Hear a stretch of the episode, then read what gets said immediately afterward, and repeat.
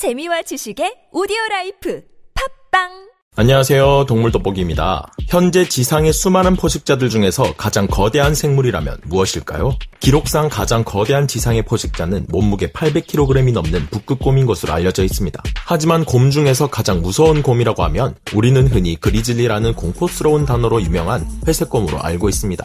이 둘이 만나 누가 최강의 곰인지 승부를 낸다면 어떤 결과가 나올까 하는 호기심이 한 번씩 들고는 하는데 여러분은 어떠신가요? 그런데 이 지상 최강의 포식자들이 최근 극지방에서 실제로 만나는 일들이 발생하고 있어 그 결과가 어떨지 주목됩니다. 다만 이들이 보여준 행동은 전혀 의외의 것이었는데요. 회색곰과 북극곰이 만나 대결을 벌인 것이 아니라 서로 짝을 이뤘고 그 결과 두 최강곰들의 유전자를 모두 물려받은 지상 최강의 혼종곰들이 태어나 생태계를 파괴하고 있다고 합니다.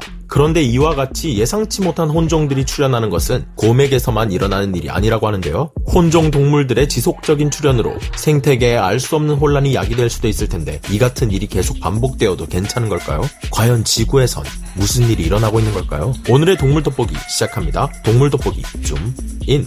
귀에 못이 박혀라 다양한 매체에서 흘러나오는 환경 파괴와 환경 오염 소식들. 하지만 정작 사람들은 끊임없이 흘러나오는 소식들에도 불구하고 피부에 와닿는 변화를 못 느껴서인지 아니면 알고도 우리가 어떻게 할 수 있는 것이 마땅히 없기 때문인지 여전히 변함없는 일상들을 살아가고 있는데요. 그렇다면 이런 환경 오염으로 인해 직접적인 영향을 받는 곳은 어디일까요? 바로 극지방입니다. 해수 온도의 변화, 절대 녹지 않을 것 같던 빙하와 만년설의 해빙, 그로 인한 해수면 상승 등 재해와도 같은 일들이 지금 현재도 벌어지고 있는데요. 지금 소개해드릴 이종교배종도 이런 지구온난화로 인해 자연적으로 탄생한 이종교배종들입니다. 첫 번째는 그롤라베어입니다. 피즐리베어, 카푸치노베어, 나눌락이라고도 불리는 이들은 2006년에서 2010년에 보고된 북극곰과 회색곰의 이종교배로 태어난 혼혈종인데요. 그리즐리의 GR과 폴라의 올라가 합쳐진 합성어로 옛날엔 이들이 발견되는 것이 기적이라고 말할 정도로 희귀한 혼혈종이었지만 최근에는 이들의 개체수 증가 수치가 나날이 높아지고 있다고 합니다.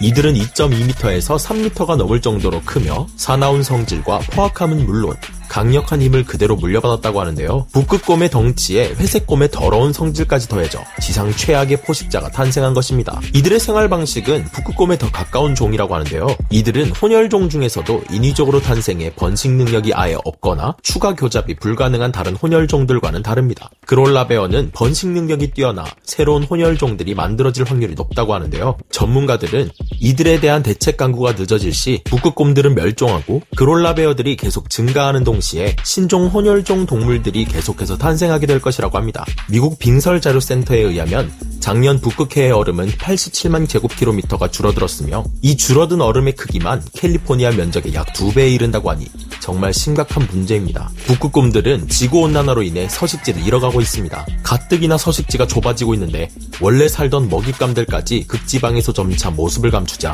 북극곰들은 생존을 위해 결단을 내려야만 했습니다. 살아남기 위해서는 먹잇감을 찾아 남쪽으로 내려가야 한다는 것을 깨달은 것이죠. 한편 그 아래 지방에서는 추운 날씨에 넘볼 수 없었던 북극 지역이 따뜻해지면서 회색곰이 북쪽으로 치고 올라갈 수 있는 상황이 조성되었습니다. 결국 가장 거대한 곰 북극곰과 가장 싸나운 곰 회색곰이 만나 탄생하게 된 그롤라베어. 그롤라베어는 북극곰의 커다란 동물을 사냥하기 좋은 길쭉한 두개골 구조와 회색곰의 나무 열매 등 딱딱한 것을 씹을 수 있는 커다란 어금니를 모두 가지고 태어났는데요. 이들은 훗날 새로운 최상위 포식자로 등극해 먹이 사슬의 일대 혼란을 일으키며 무자비한 모습을 보일 수 있을 것으로 예측된다고 합니다. 북극곰의 감소와 그롤라베어의 증 가폭이 일치한다는 연구 결과가 있듯이 지구상의 한 생명체가 사라지기 전에 빠른 대책 마련이 필요할 것 같습니다. 혼혈종에 대한 상세한 정보들은 많이 알려져 있지 않습니다. 하지만 이번에는 그롤라베어 같은 조물애기들과는 비교할 수 없는 슈퍼 헤비급 덩치들이 만나 탄생한 혼종들을 볼 수 있는데요. 북태평양과 북대서양에서 활동하는 긴수염고래가 지구온난화로 인해 따뜻해진 북극해로 점차 활동을 넓히기 시작했습니다.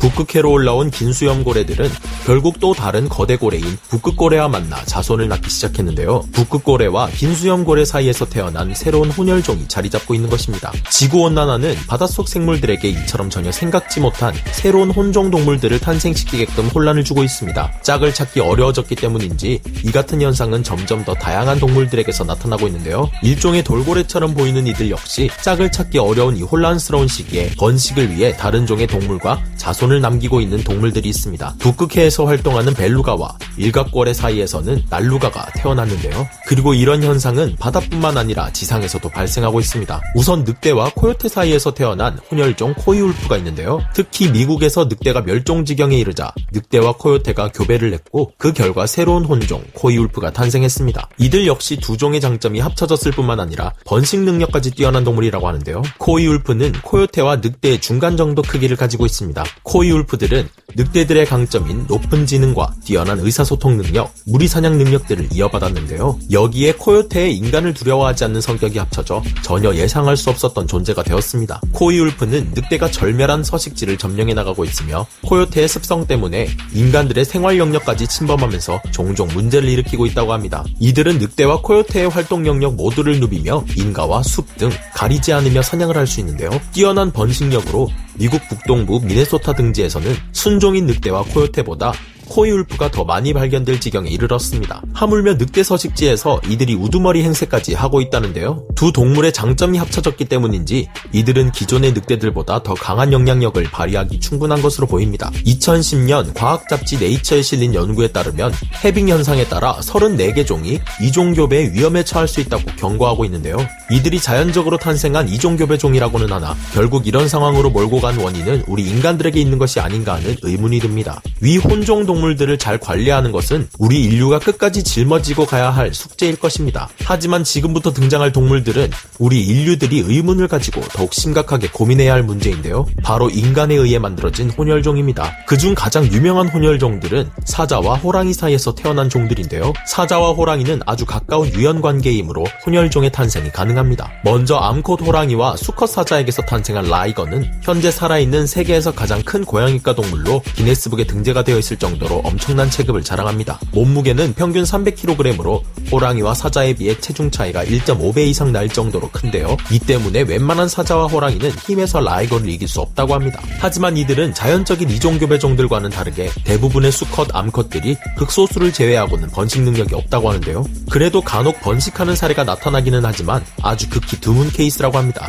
극소수의 암컷 라이거와 수컷 사자가 교배하면 라일 라이거가, 암컷 라이거와 수컷 호랑이가 교배하면 하면 tiliger가 태어난다고 합니다. 그렇다면 그 반대의 경우도 있겠죠? 수컷 호랑이와 암컷 사자에서 태어난 타이곤은 라이거에 비해 개체수가 적어 알려진 바가 덜하며 일반적으로 180kg 정도의 덩치를 가지고 있습니다. 이들은 라이거에 비하면 한참 덩치가 작지만 사자나 호랑이보다도 더욱 사나운 성격을 가지고 있다고 합니다. 이들 역시 극소수의 개체들이 교배를 통해 또 다른 두 번째 혼종을 탄생시키곤 하는데요. 암컷 타이곤이 수컷 호랑이와 교배해 titigon이 탄생하기도 하며 암컷 타이곤 타이곤과 수컷 사자와 교배할 때는 litigon이 나온다고 합니다. 이들의 말로가 그다지 좋지 않다는 점을 고려할 때 태어난 것을 마냥 기쁘게 축하하기엔 안타까운 인생인 것 같습니다. 호기심과 욕심, 과학적인 연구 목적이라는 이유로 지구상에 존재하지 않던 종이 탄생하게 되고 인간들로 인해 오염된 환경 때문에 의도하지 않은 이종교배종이 탄생하는 세상. 이종교배종들은 유전자 변이 등으로 인해 짧은 생을 살거나 떨어진 면역력으로 인해 고통을 받는다던가 의도치 않은 외형을 가지고 태어나기도 합니다. 그 유명한 유명한 백호에게서도 부작용이 발생해 눈이 가운데로 몰리는 내사시 증상이 관찰되기도 하는데요. 정상적이지 못한 교배 과정에 의해 본래의 모습을 잃고 불독의 생김새에 가까워진 백호도 있습니다. 백호의 모습이 신비스럽고 아름답기는 하지만 정작 사람들의 욕심 때문에